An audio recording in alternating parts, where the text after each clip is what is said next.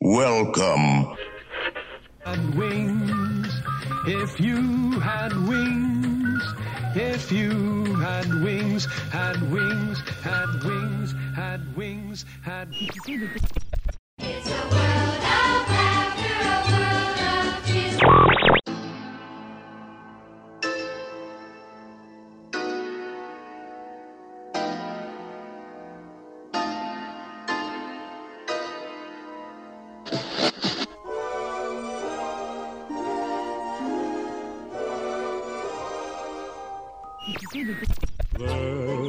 Sing like the birds sing.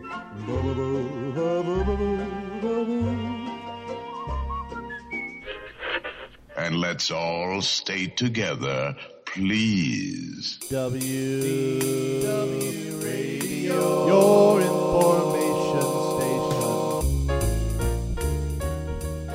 Hello, everybody, and welcome to the WDW Radio Show, your Walt Disney World information station. I am your host, Lou Mongello, and this is show number 241 for the week of September 25th, 2011.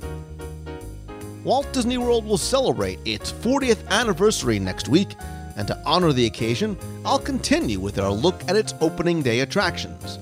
This week, we'll look at not one, but two that welcomed guests on opening day in 1971. Both were simple pleasures that afforded guests unique views of the parks, and they also share the fact that neither is in operation today. So join me as we explore and examine the Skyway and Davy Crockett Explorer canoes. I'll have more information about our 40 hour live broadcast and charity auction celebrating Walt Disney World's 40th anniversary beginning on October 1st before I play some of your voicemails at the end of the show. So sit back, relax, and enjoy this week's episode of the WDW Radio Show.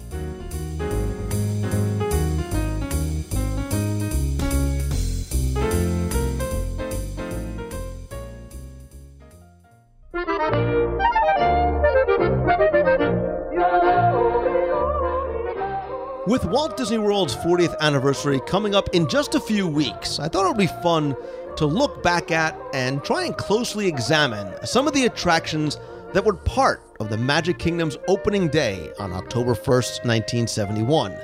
And we've already started to visit some of the shows and attractions that were present on that day and examine their history, take a really close look up at them, their changes, if any, over time, and possibly what the future may hold in store. And as many Disney fans are preparing for Walt Disney World's 40th on October 1st, and our associated 40 hour live broadcast from the parks, God help us and save us, I thought it would be fun to look back at some more of the attractions that were there on opening day. And we started with the Swiss Family Treehouse, an attraction that really didn't change very much in the past 40 years. And today we're going to continue with not one, but two attractions that are similar to the treehouse in their simplicity, but differ in not only the experiences themselves, but the longevity of the attraction, as neither is still in operation today. So, back with me again this week to go back in time is Ryan Wilson from the Main Street Gazette and contributing writer for Celebrations Magazine. Ryan, welcome back. It's always a pleasure. I know you are um, equally as geeking out as I am. We were actually talking offline about some of the uh, the things that we we look for on eBay that get us excited, that probably make our wives and friends shake their heads. But we know sort of the importance of what October first is going to mean, and that's why we thought it'd be fun to look back at some of these old attractions as well. Absolutely. I mean, you don't get to where you are without looking back at where you've been, and there's so much there and some things that you forget about. And so it's, it's great just to be able to, to go back and check these things out again. And, and you know. I'm not sure why, but when I thought of, you know, what was going to be next on the list, just like the treehouse jumped out at me for the first one, for the next one, two attractions came to mind, and probably because they're extinct, and probably also due to my free, recent frequent visits to the Magic Kingdom uh, when I've been talking about them a lot on my tours, and interesting to see the reactions of people that either don't remember them or do remember them and what their memories of them are. And I think the first one that we're going to cover is one that a lot of us, especially in our generation, do recall, and it was the Skyway to Tomorrowland. Actually, it's kind of a it's a two for here, Ryan. It's two for one because it was listed twice on the maps: Skyway to Tomorrowland or Skyway to Fantasyland. And then the other one we're going to cover is one that I think a lot of people don't remember, and those are the Davy Crockett Explorer canoes. You're right. So we're going to cover like four lands in you know an hour, looking at these two, and I think it is one of those things where it's especially for you and I, we love those simple pleasures, and after we've been so many times, it's almost those moments that you have that time to relax and take it in, and these are two of the kind of attractions. And and two, you know, we spend a lot of time, and I think we're sort of cut from the same mold. We sort of have that same DNA that we we like to wander the parks and we explore, usually ignoring our friends and family who are traveling with us because we're looking at remnants of these attractions, the old Skyway building, and with the recent demolition, I think that's probably why this came to mind. Uh, you know, even as we sort of look along the shores of the rivers of America, we think about what used to be there. Um, sometimes with something like the Davy Crockett Explorer canoes, unless you're looking for it, you wouldn't even know that that attraction or these attractions were even there at one point. Right. They have there's these little hidden pieces that sh- that say that they were still there or that you can remember of, as to why they were there. But otherwise, it's like today. It's oh look at that nice you know building in the Alps over here that was a Skyway building and people don't know. And it is. It's one of those things where my wife just hates going with me sometimes because I'm like, no, do you see this little post over here? Do you understand what that means? Yeah, and and we, you know, we're, we're relatively close in age. My first trip to Walt Disney World was in November of 71. I was just 3. I don't really remember it, but I do have the photo on Main Street with the bad hair and even worse shoes. Um, but you're a little bit younger. I remember riding the Skyway. I don't have, you know, honest, vivid recollections of being on the Walt Disney World canoes. Do you actually remember, you know, riding these attractions as a kid? No, I can't. I and actually, it's really funny. One of my most vivid memories of a photograph I took when I was a kid is of my father on the Skyway as we're coming into Tomorrowland, and you know he has this you know ridiculous mop of hair, but it was you know this was my dad and I you know soaring over the Magic Kingdom, and with the canoes, you know I can remember doing them once or twice. It wasn't something that we did all the time. It's not something I have a real vivid memory of, but I can remember them being there.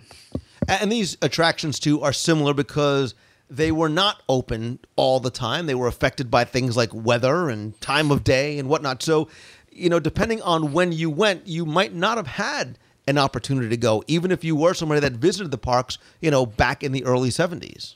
Right. I mean, know, with the Skyway, you had things like wind and rain. Same thing for with the rain with the canoes. Also, they closed at dusk. You know, they weren't going to let you paddle around the river in the middle of the night. Yeah, and these attractions too were also similar. And again, we'll start off kind of with the Skyway. You know, they had their origins like much of Fantasyland, you know, where, where the Skyway. And so when I think of the Skyway, I, I tend to think of that Swiss chalet in Fantasyland. Like much of Walt Disney World's Fantasyland, it too had its origins in Disneyland, where their Skyway, to Tomorrowland and to Fantasyland, opened as early as June 1956. So it gives you sort of an idea of where this attraction was technology wise as well. Absolutely. And, and the image I think a lot of people have is of seeing Disneyland Skyway passing through Matterhorn Mountain. And that, you know, and back then the buckets, if you remember Florida's version, they were more square, whereas the ones that started in Disneyland were a little bit more round. Yeah, and now correct me if I'm wrong. When it opened earlier in Disneyland, they were rectangular. Oh, no, they were round, and then they moved over to that rectangular shape. Right. Absolutely. And then two, uh, in Disneyland, I think you had the option initially of either going. You can purchase a ticket. Remember, we were, we're going back to the, the ticket book days. You could either purchase a one way ticket or a round trip ticket, and then later they turned it into sort of a one way trip, much like the Walt Disney World version. Right. And in Disney World, you did, you had to use a ticket either way to go uh, either from Fantasyland to Tomorrowland or from Tomorrowland back. And they actually made you get off in order to, to reboard. Yeah, and, and I do remember, you know, riding this. Um, it was not a very, it was a, a- long attraction distance wise, but it only took about five or six minutes. But what I remember vividly about this were those views as you passed over Fantasyland, especially when 20,000 Leagues Under the Sea was there, and you could see over the, the tent of, the, of Cinderella's Golden Carousel, the Grand Prix Raceway. Uh, that is what you know really sort of sticks in my. I, I can't tell you very much what the entrance at the chalet looked like as much as I could Tomorrowland, but I remember sort of going over and being amazed at the size of the lagoon at Twenty Thousand Leagues Under the Sea. Yeah, it was one of those great vistas to just watch the subs, you know, coming through the lagoon. And I can one of my memories is, and it's one of those staples from the Skyway, was that it had that 90 degree turn in the middle, and the, the noise that would be made when you went through that turn, it it would scare me at times when I was a, when I was a smaller child.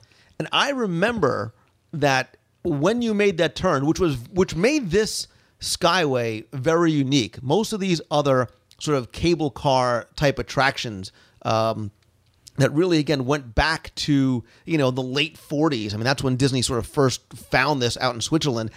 They didn't have this 90 degree turn, and I remember a cast member being stationed there, sort of inside the steel structure there. I guess making sure nobody tried to jump off or get out or whatever it might be. And I was like, that's not the job I would want at Disney World.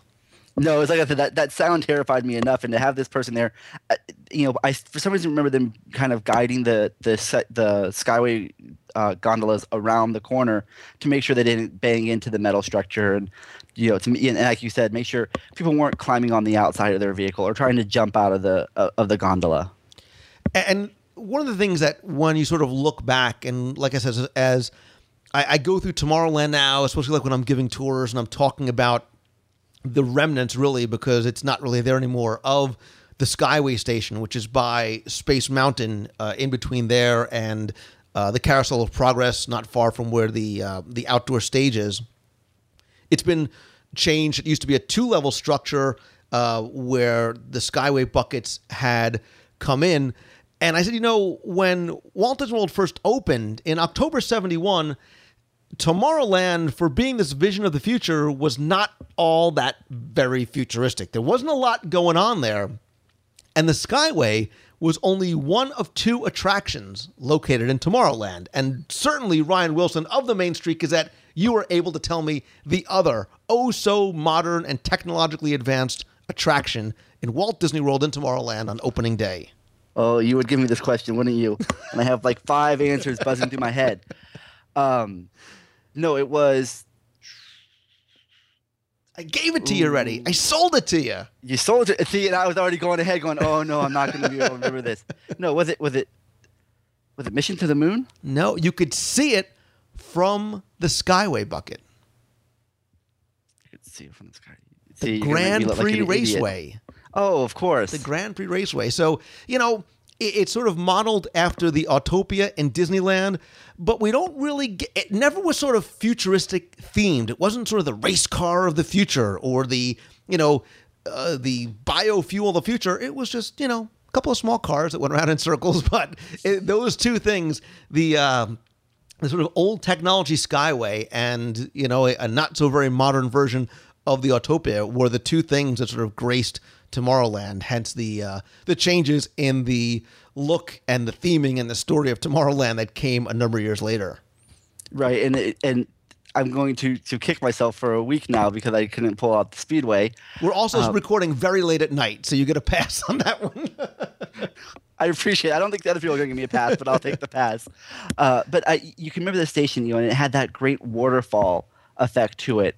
But it was one of those, you know, everyone loves the Wedway. They love the tour through Tomorrowland. This was kind of the first version of that for for the Magic Kingdom because you did get to tour through these various lands and see these different things that you might want to go experience later. Yeah, and the interesting thing about it too was there was no narration, there was no nothing. This was just that very simple type of, you know, not even self-guided tour, just that that one-way tour over Fantasyland and Tomorrowland. There wasn't anything sort of sort of explained to you what you were seeing along the way, much like, you know, the TTA would be. Right. Could you imagine having a digital camera on a Skyway today and all the, the gorgeous views we could come up with? Ryan, I, I will tell you that over the years, I've looked and tried to amass as, as much of a collection uh, and put out the call to listeners to help me find some photos of the Skyway. And I'm actually going to link in this week's show notes to a blog post I did years ago because a listener actually took me up on it. And uh, probably maybe a year or so ago, maybe a year and a half ago, somebody sent me some great pictures from the Skyway. And like you, I'm like, ah, to just have, you know, my video camera or a digital camera because I would just ride like I do now. I would just ride back and forth over and over again just to get as many shots as I could. Not that there, depending on where you looked, Ryan, it wasn't that, you know, there wasn't a lot to see. It was sort of the tops of show buildings. You know, it's just sort of, but you and I, that's the kind of things that we just sort of geek out out. Now we just have, you know, Google Maps to do the same for us.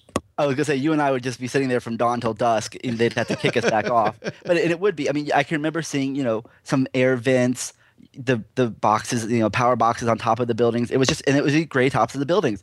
But you had those moments where you could see, you know, the the carousel. You could see the Tea Party. You could see Twenty Thousand Leagues, and these were the, the the eye candy that you were drawn to. Well, imagine now. Imagine being able to, you know, while we're recording it now, imagine being able to ride the Skyway now and watching the construction of Fantasyland, the expansion of Fantasyland take place. Oh, I know. I, I, I mean, I know what, I, what I'm getting when I go on Dumbo right now, and that view over the top. And I haven't ridden Dumbo in years, but I go every trip now. But to have to, to watch that over, you know, over the weeks and months and years, to just spring up in front of you would be extraordinary. Yeah, and the, the interesting thing too, and I'm happy you mentioned the waterfall because that was one of the things that I remember and that I, I liked. And I, I know I have this weird obsession with water in the Magic Kingdom. I talk all about the fountains that used to be in Adventureland and Caribbean Plaza, and I like those kinetic, those naturally kinetic elements, like the waterfall there, like the waterfall that they eventually added to the white pylons on the Avenue of the Americas. Um, very excited about what they're bringing to that expansion of Fantasyland. Those mountains and those waterfalls and those rivers that are going to literally and figurative sort of change the landscape of what Fantasyland is going to be. You know, on the opposite side, you had a very different sort of look and feel. And again, there is no sort of story of the Skyway, but on the Fantasyland side, you've got this very distinct building that fits in with that Alpine village. You've got this sort of Swiss chalet uh, tucked away in that corner where Fantasyland meets Liberty Square by It's a Small World. Right, and and I know you remember more of the Tomorrowland uh, Plaza. I remember part of the Fantasyland Plaza being like almost like a hike. You know, in hindsight, you were you were winding your way back and forth up this hill, and you know through little bridges and over little creeks until you got up to to your gondola. And both of these things had very kinetic elements to them, like you were talking about. And there was this, these natural pieces that tied it so much into the real world, no matter where you really were. Yeah, and you know one of the things that I think we're going to lose now, and again the uh, Skyway station in Fantasyland is being demolished. It's pretty much demolished now as we're recording in in August September 2011. Tomorrowland station was demolished and refurbished, and the first level was left there. The restrooms were there, but that second floor was taken away in the summer of 2009. And I, I do, and I'm going to miss the way the landscape is set out there because I, I liked that little grotto and that little sort of pond and that pool that was there and sort of the feel that it gave to that section of Fantasyland. I think it sort of punctuated the story of you know traveling through medieval old world Europe as you're about to cross over into the new world when you move over to Liberty Square. Absolutely, and that there were things that weren't all t- all close together. That you did have these outlying structures and these outlying villages, and I'm hoping we're gonna get some of that. You know, with the new construction on the backside of Fantasyland, that's gonna bring some of these hills back to life. But that has been a staple, you know, and an icon of Fantasyland for 40 years, and it, it, it you know, I haven't seen it since they've started started the the demolition, and I can only imagine when I'm down there next week what it's gonna feel like to watch that. Yeah, and you know, one of the things I like to point out to people as they walk through, and again, I, I have memories of this, and I, ha- I have photos of it, which certainly help, you know, refresh my recollection. But if you walk through Fantasyland, which you know right now is relatively, it's a midway. It's basically a straight shot from the chalet where the uh, the Skyway terminal terminated uh, all the way down to the Mad Tea Party, you'll find the areas where those pylons, the towers were removed, and there were planters there and fountains there, which sort of made up their bases. So imagine those sort of dotting the line down the center of Fantasyland. And if you look down, you probably never noticed these small circles of stones embedded in the pavement. That those mark where those towers once stood. So if you've never seen them before, that you can sort of let your mind's eye try and imagine what they would have looked like, both you know vertically as well as horizontally through Fantasyland as well. Right. Uh, people like you and I have noticed them for years, but now everyone knows. um, but you're you're absolutely right. And the other thing it gave you was a sense of movement to Fantasyland. You know, there's always been this hustle and bustle because feeling that's that's the one land where everyone goes. But with the Skyway gondolas going back and forth, you had this sense of movement. You had these you know visual cues uh, to look up and to look around and to see what else was around you. Yeah, and people, you know, have have spoken about and have asked for years what caused the Skyway to close. You know, the Walt Disney World Skyway closed on November 9th, 1999, exactly 5 years to the day after the Disneyland version closed. Uh, there was a Skyway in Tokyo as well, which also went between the same lands. That closed in November of 1998. And there's been a, a lot of stories and urban legends and myths and rumors about what had happened uh, as far as injuries and accidents are concerned. Uh, there was an accident in 1994 in Disneyland. There was one in 1999, but the the cause of the close of the Skyway, I, I want to try and make it clear, was not because of a guest a guest related fatality or injury. Um, there was a custodian who was working on it. Uh, it started up while he was cleaning it, and he was sort of swept off the platform, um, you know, and did lose his life. That was not the cause of it. That was not, you know, what sort of sounded the death knell for the Skyway. I think Ryan, there were a number of other factors as well. Uh, one of which it was very slow loading. Uh, certainly maintenance issues. It was not accessible whatsoever. I mean, you couldn't even get up to the Skyway buckets, let alone you know um, get in and out of them if you are not able to be you know if you were in a wheelchair or if you were in a, a scooter or if you were not very mobile. I mean, those are some of the things, much like Twenty Thousand Leagues Under the Sea, that uh, start to lead to an attractions like this demise. Because people say, well, you know, how costly could it be to operate? Why would they close something like this? You're absolutely right. There's there's never one reason that leads to a closure of an attraction like this. It's always you know what kind of manpower does it take? Can can it be easily accessed by all guests? Because that's really a heart and soul of Disney is they want to make sure everyone can experience as much of the parks as possible. And then you have you know safety concerns because the, these gondolas weren't enclosed. You know, there there were reports and myths of teenagers climbing on them, spitting out of them, and so you compile all these different pieces, and that, then you start to see the whole picture as to why something like the Skyway would close. And see, I'm happy you said that, so I don't sound like a crotchety old man, which I'm not. But I think too, you know, let's be honest.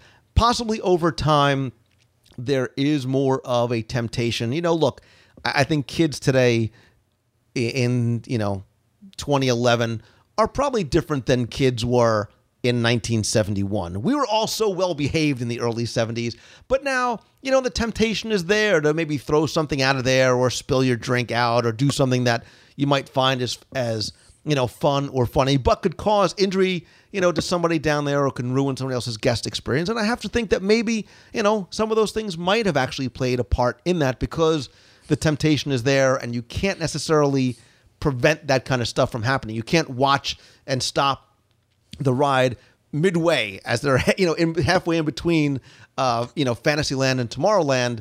You know, it's got to just sort of keep on going until until they got to the end. So I I wouldn't necessarily doubt that that that might have played a, a factor into it as well.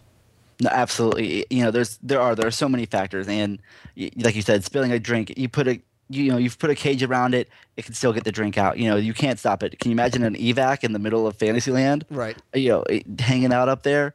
Um, so it does. It, it, you know, you, you you have to take into consideration everything that could go into something like this.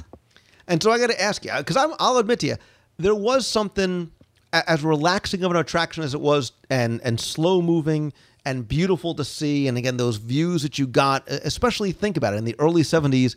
You know, that was pretty much the high point, and I mean that in a literal sense of what you could see. Maybe except other with the exception of um, like the Swiss Family Treehouse. You know, it was kind of scary. It was kind of scary being up that high, dangling by nothing other than a wire. There was always that fear, like, yeah, you know, I think my mother always just instilled, you know, one good gust could just blow this thing right off uh, the track. And he got that 90 degree turn. It kind of dipped down at 1.2. So there was a little bit of, of a fear factor to it. There was, you know, this was this was a pretty mild thrill ride, but it had its thrills to it.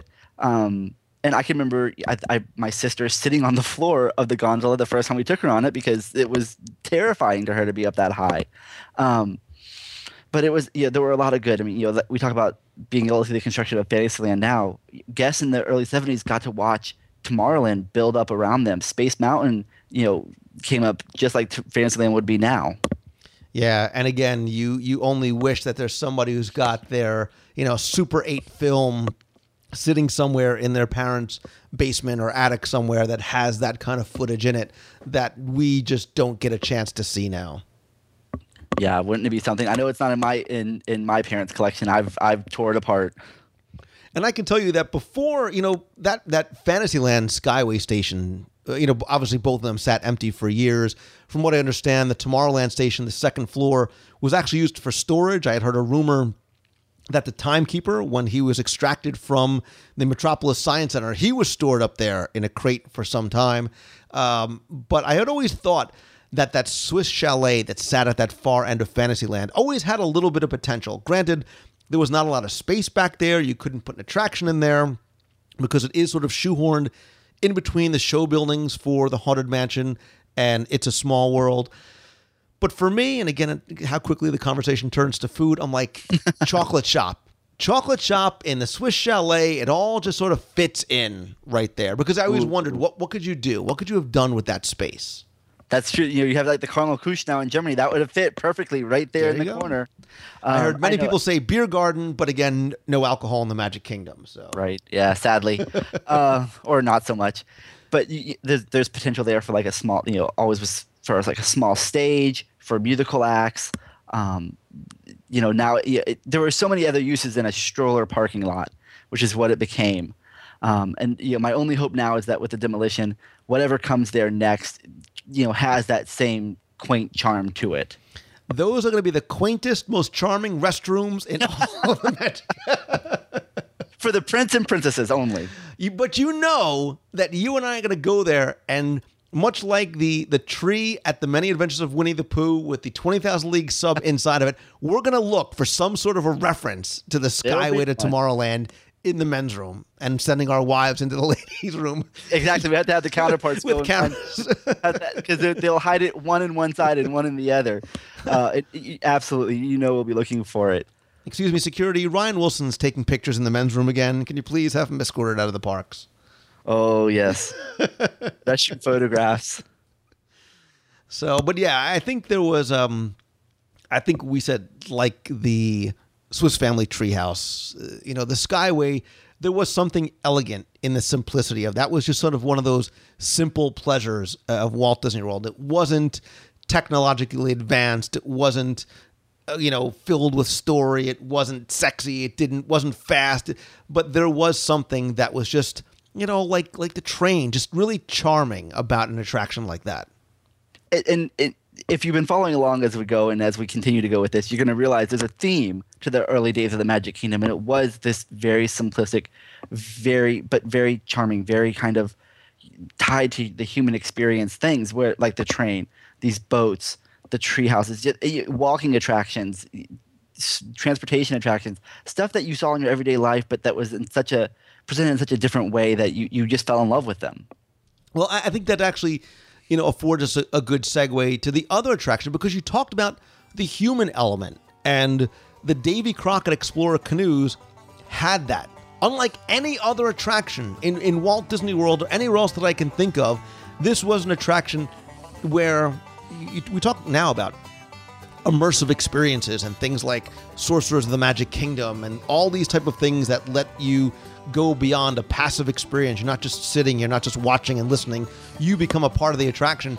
This is it. This was where that level of interactivity kicked off because you were, you know, what powered your canoe around the river, rivers of America. That's right. You needed the drums and you had to put your back into it. No, Not really. that's, that's not it.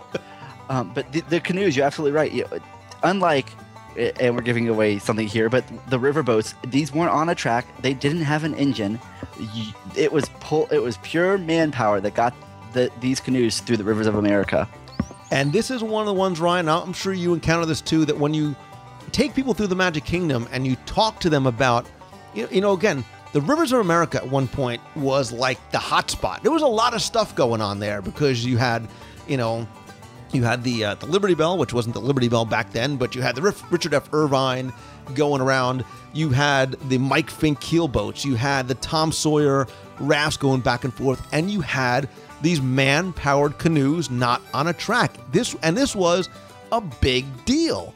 Remember, this goes back to Disneyland, which certainly their Frontierland was based on the you know um, um, incredible success and uh, what Davy Crockett meant in the 50s. You know, you can't even sort of try and uh, compare it to something today as to what Davy Crockett was as far as its popularity, the, the whole idea of the Westerns and the story, letting guests become part of that story that they were watching on TV.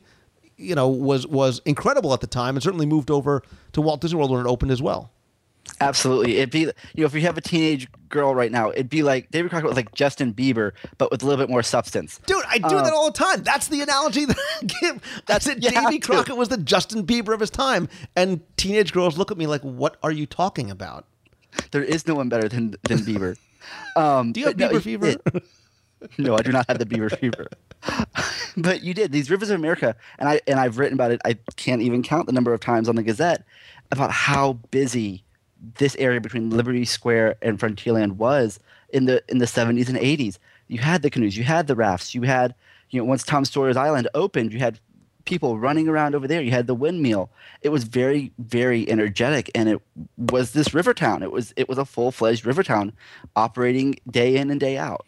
And all those attractions that you mentioned, all were similar. They all sort of had the same, uh, you know, sort of same aspect to it, which was they were very slow. They were very relaxing. They were just meant for you to, you know, for the most part, sit back, relax, and enjoy the views that you got and the stories that you got. Here, you know, you board this 35 foot long canoe with a coonskin capped cast member, you know, dressed up like Davy Crockett, and who's like, all right, you know, sit down, grab an oar. Because, you know, you're going to. Now, granted, the boats were very light. Uh, the paddling to a certain degree was almost for more for fun and for show than for anything else. Because if need be, the two cast members on, on the front and the back of the canoe could row you to wherever you needed to go. But there was something incredibly fun and exhilarating and, you know, gave you sort of this vested interest in, you know, how your adventure was going to go. Right, and this was one of those things. You had twenty guests, you know, two rows of ten, and you know it was a C ticket. I mean, this wasn't you know your a ticket attraction. You were gonna do something. It was you were going places, and you had to talk about you know the Rivers of America had so many little set pieces to look at, and you did have stuff to see while you were there. But it was gonna be very slow. It was gonna you were gonna have to take some time. It was an investment to get on this attraction, and you did have the cast members there to you know be your rudder in case so you weren't just going in circles. Yeah, and now it, it's sometimes hard, I think, Ryan, for people to maybe remember this attraction because as you walk through Frontierland, as you walk sort of from Liberty Square and sort of follow that story of our westward expansion, you don't really see right in your face, much like you do. You know, it's easy to point out by the Haunted Mansion, this was the landing for the Mike Fink keelboats. You really have to know where to look and sort of wonder where the, the Crockett Explorer canoes went from because they really were farther down the shores of the rivers of America, past where you uh, get on and off the rafts for uh, Tom Sawyer Island. So if you look now to where Miners Cove is, as you come out by Big Thunder Mountain, unfortunately it's a smoking area now, but that dock is what was one time used for the Explorer canoes. And if you go there, you can still find some really cool, you know, storyline and details of some of the mining operations stuff go there. But try and imagine. And remember, Big Thunder wasn't there. Splash Mountain wasn't there. There was a whole bunch of nothing going on in that section of Frontierland other than what was taking place on the rivers of America. You're absolutely right, and you can see how they spaced the attractions out. You know, just just far enough apart to, to pique your interest as you walked around. You had the Mike Fink keelboats over there by the dock, by the Haunted Mansion. You had the riverboat where the riverboat's always docked. Tom Sawyer's rafts, and then you'd walk a little bit further under some trees and some shade to this dock for the canoes. And you're right, there are little details still there. You know, if you're on the riverboat, you can see the name, you know, Mike Fink, you know, in his keel boat there. That's a reference. That's a Davy Crockett reference as well. Uh, but it was out of the way. You had to kind of see, you know, the canoes on the river and wonder, well, let me go try that. Right, and it wasn't there all the time. That was, I think, part of the problem. They they never sort of ran on a consistent schedule. They were very very seasonal. Uh, obviously, they closed at dusk as well, so it didn't sort of hit you in the face like there's a giant mountain in the back. Let me see what's over there. You kind of had to know that they were there, hope that they were running, and then again be sort of relatively physically fit enough to get into the canoe side by side with you know somebody else. There was sort of like ten rows of two seats, uh, and be able to sort of paddle around the river. I will tell you, as a recovering attorney, I sometimes sit and wonder how did that get past the lawyers. But then when you see some of the attractions that were there in Disneyland in the early '50s and '60s, uh, I think we were a much less litigious society back then. I, I think you're absolutely right. I mean, you know, the you know the big fear and the big myth out there is that they were afraid people were going to fall in the river and that what would come out of that. But back then it was, you know what, this is what you did for recreation. You would get out on on a river or on a lake and you'd paddle a canoe or a boat of some sort. Right. What, what could possibly go wrong? Having guests paddling around. But, and you know, the funny thing is, is that they are still operating in Disneyland. You know, and, and that sort of, the attraction went through a number of changes as sort of where you board in, and it was originally known as the Indian War Canoes as part of the uh, Indian Village expansion back then. Then it was, um, I, I know in Tokyo, it operated under like Beaver Brothers, Brothers. Explorer canoes. So it's, you know, it's still operational elsewhere, but didn't necessarily survive as long in Walt Disney World because it actually closed around 1994. So, relatively speaking, not a very long lived attraction either. No, it's one of those times where where the seasonal status. You wonder if this is kind of where it came. You know, that myth came from. Seasonal is the first death nail of an attraction, because these canoes, you know, they didn't operate in the winter. You know, contrary to belief, it does get cold in Florida during the winter, and that water does get icy. Uh, it, it, so it couldn't operate those times. You couldn't operate during a storm. It- there were all these restrictions onto when, when and where they could paddle, and so you wonder, you know, how one how these attractions are surviving in other parks, but two, it is amazing that it lasted as long as it did. and you know i i miss especially now uh, feeling that I, I understand and i appreciate the parks and the stories and the detail so much more obviously than i did you know when i was much younger I, I would love to be able to sort of go back in time now uh, even just to go on the rivers of america because you've got that sort of grand liberty bell riverboat attraction and the storyline and the views that you get from there you get something completely different inside and from you know that lower angle and paddling along with the story being told by the cast members dressed up like Davy Crockett uh, in the Explorer canoes. And I would love to sort of be able to have that experience one more time and think back to how different it must have looked. Again, 1971, Tom Sawyer Island not open, nothing really past Pecos Bill other than a very, very small little train station. Uh, the foliage and the landscaping hadn't been grown, so it was not as lush and as dense and and as green. And to be able to see some pictures or some video from inside one of the explorers' canoes is something I would love to see today. and, and just to hammer home this this point about the foliage, I can remember there. I can remember seeing pictures recently of someone from the the Walt Disney World Railroad pulling out of Frontierland and having a straight shot to the haunted mansion. yeah, exactly. I mean, that's that's how bare it was back then.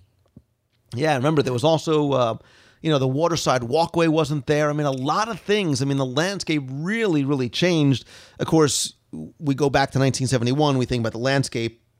We don't think about wanting to see the construction of Big Thunder and Splash Mountains. We see Western River Expedition and Thunder Mesa. Oh, my heart be still. yeah, the video that just came out of- from from D23 with the walkthrough with the models, it just I, I was just like, please, please. I was willing to beg them for it. you know but still and i think you know i encourage people all the time and i actually just wrote it the other day i took a couple of relative first timers who hadn't been there since they were kids and they were bringing their kids for the first time and i almost sort of forced them to ride the riverboat Uh, you know, because again, they wanted to ride Pirates and Haunted Mansion and Big Thunder and Splash. And I said, you know, you need to ride the riverboat. You need to sort of sit there and look at those little vignettes on the port and starboard side and listen to the story and listen to the narration that's being told. And and I sort of along the way was telling about you know what used to be there, like the burning cabin, and I pointed out Beacon Joe and sort of the, the Pocahontas Indian village, which really shouldn't be there, but it's there anyway. um, because I think it is sort of a, a great sort of relaxing journey, and and you know all these things we've been talking about the treehouse, the skyway, the canoes, Mike Fink. You know, we we talk all the time about things like the swan boats and the TTA. We always seem to come back to, you know, we love the thrill rides, we love the classics, but there is something wonderful and nostalgic and comforting uh, about a lot of these attractions. Absolutely, it's the same family of, of attractions, and it, it's just so simple. And it is like you said, we're cut from the same cloth. We love these kind of really simple ways of getting around, soaking in the environment you're in. Whether it's the you know an omnibus down Main Street, the the swan boats, the the TTA, you know, even the Speedway has its place. It's just these different these different looks, these different vantage points, these great little just stories that they've created that you have to sometimes force even friends and family you have to drag them on and once they're there they they sometimes see it sometimes they don't but at least you've done your job to try to get them there my six year old son was fascinated by the riverboat. He loved it. He was asking questions the whole time, both about the riverboat itself and what we were seeing. Uh, and, and that's what I was excited to see that even at that age, he and a couple of other young kids who were there were very much engaging what was going on. It wasn't like, oh, just get us off this thing. This is so boring. And There so is my, hope for the next generation Listen, I've been brainwashing him since birth. Um, you know, we planned it so that my daughter would be born on Mickey Mouse's birthday. November 18th is her birthday. Like I said, you we timed it, all right, honey, now. Okay. Uh, so, but my question to you and to the listeners, Ryan, is this. Look, when you go to, not that we would go anywhere else, but you don't see skyways for the most part in existence anywhere else. You don't see something like the Explorer canoes in existence anywhere else.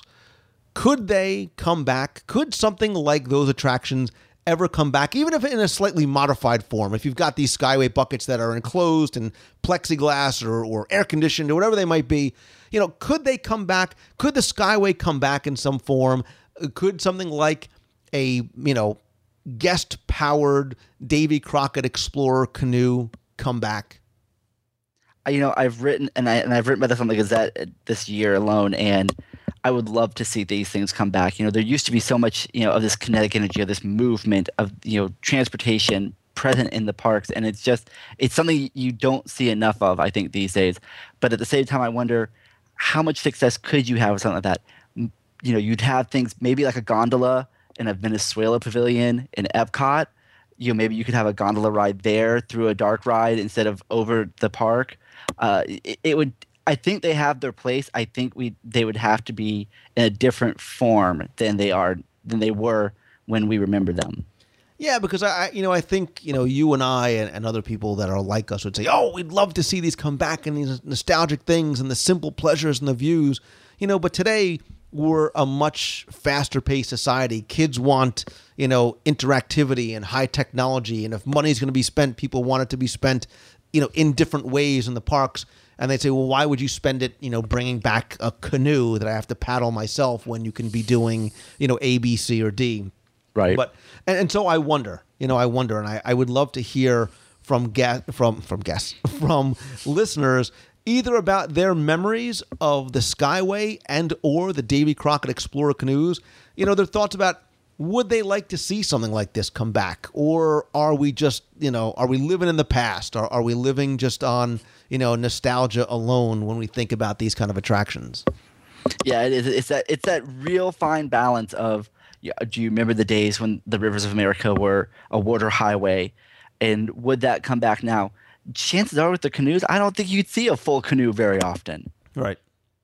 I, I think you have a better chance of something like a swan boat coming back because it's sort of, you know, I always sort of refer to it as, as the TTA on water. Um, you know, something like that coming back where it is just sort of a relaxing attraction. Um, you know, and again, something that wouldn't require a lot of time or money or things like that. But again, I I think um, this is where people are saying, "You guys are old. Get over it and build us a new Monsters Inc. roller coaster or something." I know, I know. They, we we want our Beastly Kingdom. We don't want your, you know, your Discovery boats. Come on, I know, people. I know. So they they see things like the Seven Dwarfs mine cart and they're like, "That's what we want to see." And look, I, I am as excited as the next seven year old about the Seven Dwarfs mine train. But again, it would be nice to see that and see that expansion of Fantasyland from you know ninety feet up in the air. Right. They're excited about the mine trains. We're excited that there is grass and water coming to fantasy. this, this, this, this is why you know th- there aren't that many of us.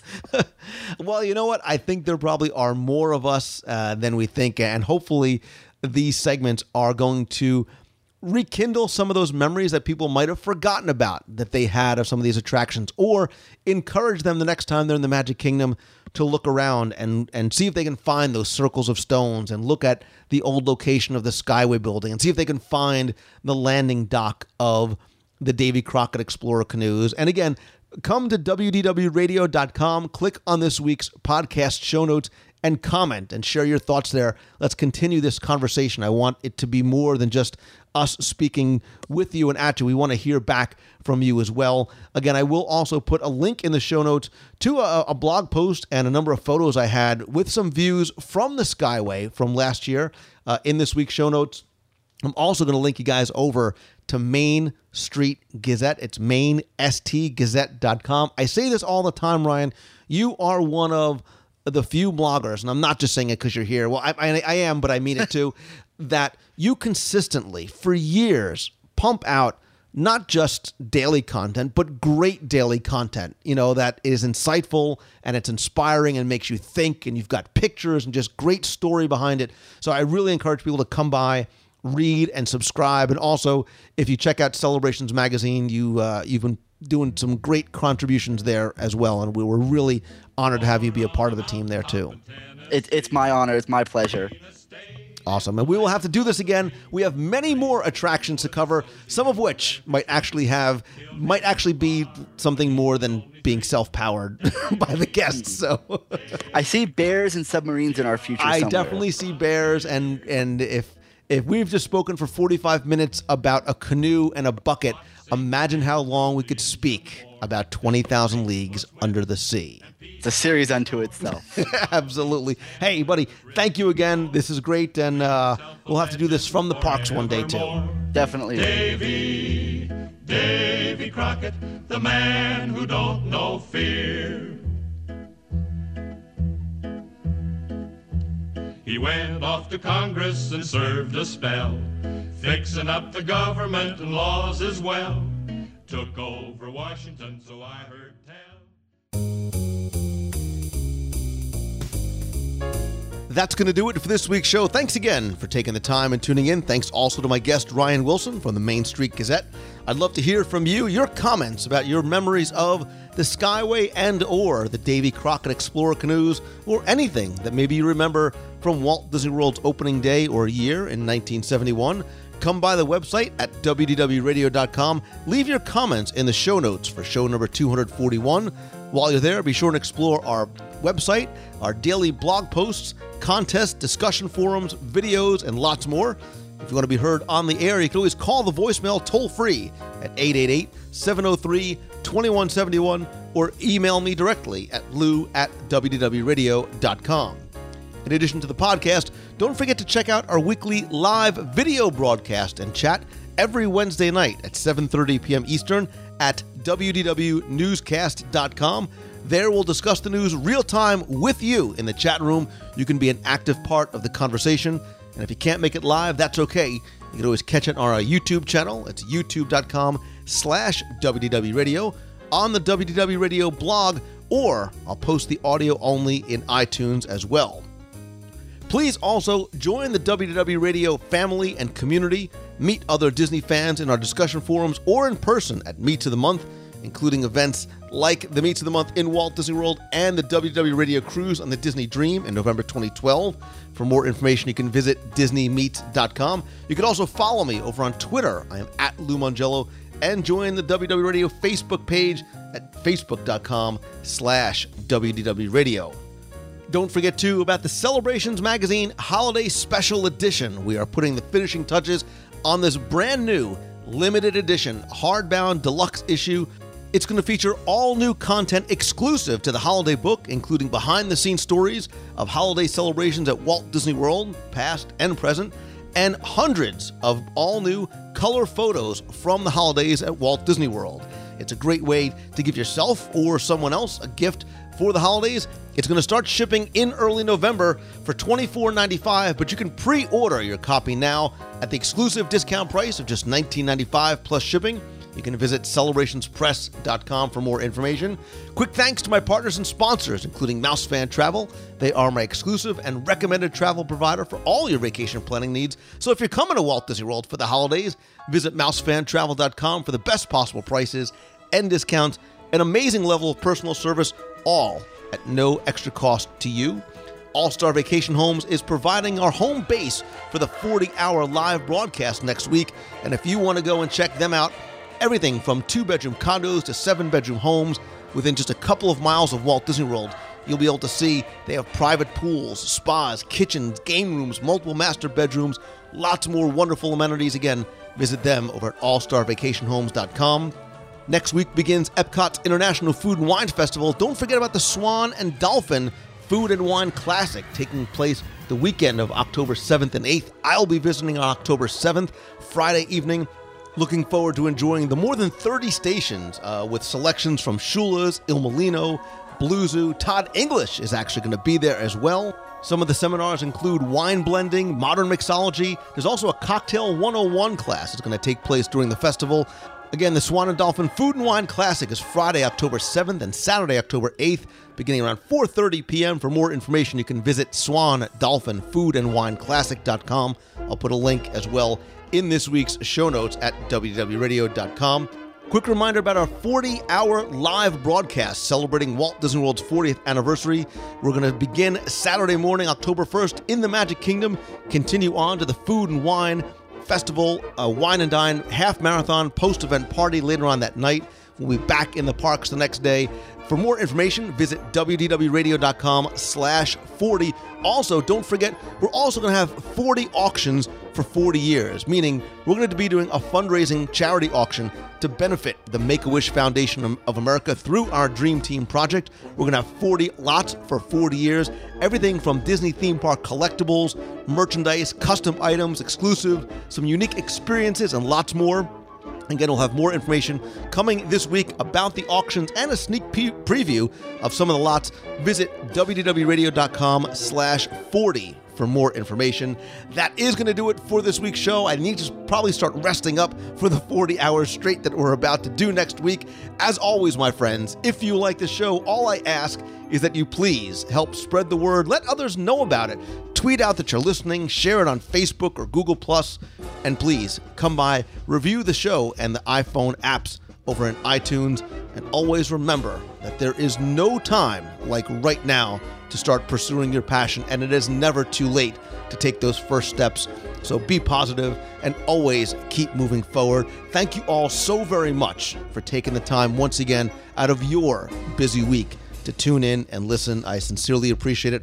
I look forward to seeing and getting a chance to meet more of you, hopefully during the October 1st events coming soon. So until next time, thanks again for listening. See ya. Hi, Lou. This is Emily from Suffolk, Virginia. Um, and I'm calling in to just tell you how much I appreciate how positive you are about um, the news that comes out of Disney. When I heard about the Avatar Land and Animal Kingdom this week, um, even though I was, you know, I'm a little skeptical about it, I'm still trying to be positive about it, and my husband couldn't be more excited about it. And last night we watched your newscast about it, and I'm just always pleased that you have such a positive outlook on things because unfortunately it seems like people can be so negative about it and I was really surprised how negative the feedback was and, and how much of a backlash there was. And it was really, you know, after a day of reading negative comments on the boards and on Disney's blog, it was really nice to hear your positive outlook on it, and I think that's awesome, and that's, I guess, why I continue to listen to your show so much, because I, love hearing from you. I love hearing your uh, point of view on things. So keep it up, Lou. We really love it. Bye. Hey Lou, it's Emma calling here from the UK. I just wanted to call and say how much I've been enjoying the shows recently. Uh, you know that I love the top 10. I think a good top 10 would have been top 10 attractions most likely to keep you awake during the 40 hour show. Perhaps you'll uh, need to update that list in a couple of weekends' time. I also wanted to call and let everyone know that we'll be holding a WDW Radio fans meet on Saturday, the 15th of October in London. We'll be having a Disney themed raffle, goodie bags, and a tour of the reimagined Disney store in Oxford Street. So it would be great if, you know, anyone who's in London, whether you're local or perhaps from uh, overseas, if you're in London on the 15th of October, it would be great for you to come and hang out with us. Um, if anyone wants any more details, then you can tweet me on Twitter at PinkEmmaUK or contact me on the WDW radio forums via PinkEmma666. Um, hopefully, loads of people are going to turn up and us Brits and visitors can uh, sit down and talk about WDW radio for hours. um, I can't wait for the 40 hour show in a couple of weeks. I'll be in the box. Um, supporting as much as I can the 40 hours. Thanks for everything you do, Lou, as always, and uh, see ya. Hi, Lou. This is Hannah from Wheaton, Illinois. I just wanted to tell you that I love listening to your show, and it really is probably one of the best parts of my week. Uh, I'm a huge Disney nut, and uh, my boyfriend is too. We've been together for almost three years now, and we both enjoy listening to your show, and it really gets me super excited to go back to Disney World once again. So I just wanted to tell you, keep doing what you do, and uh, thanks. Bye bye. Hi, Lou. It's Darlene Pieggi from West Seneca, New York. Hope all is well. I am so excited that you're going to Aulani. I cannot wait to hear all about it. It's a dream that I've wanted to go to Hawaii for a really long time. And now that you're going to Aulani and Disney has Aulani out in Hawaii, I think I've almost talked my husband into it. So that would be phenomenal if I could go one of these days. So I can't wait to hear your report. Thanks for the roundtable on the expo. It was fantastic. It felt like I was there watching it in the box. um, so I will talk to you real soon. Have a magical trip and a safe one uh, to you and Becky. Have fun. Um, I am sure that you're going to bring us back all wonderful news. Talk to you real soon. Bye. You've got a friend in me.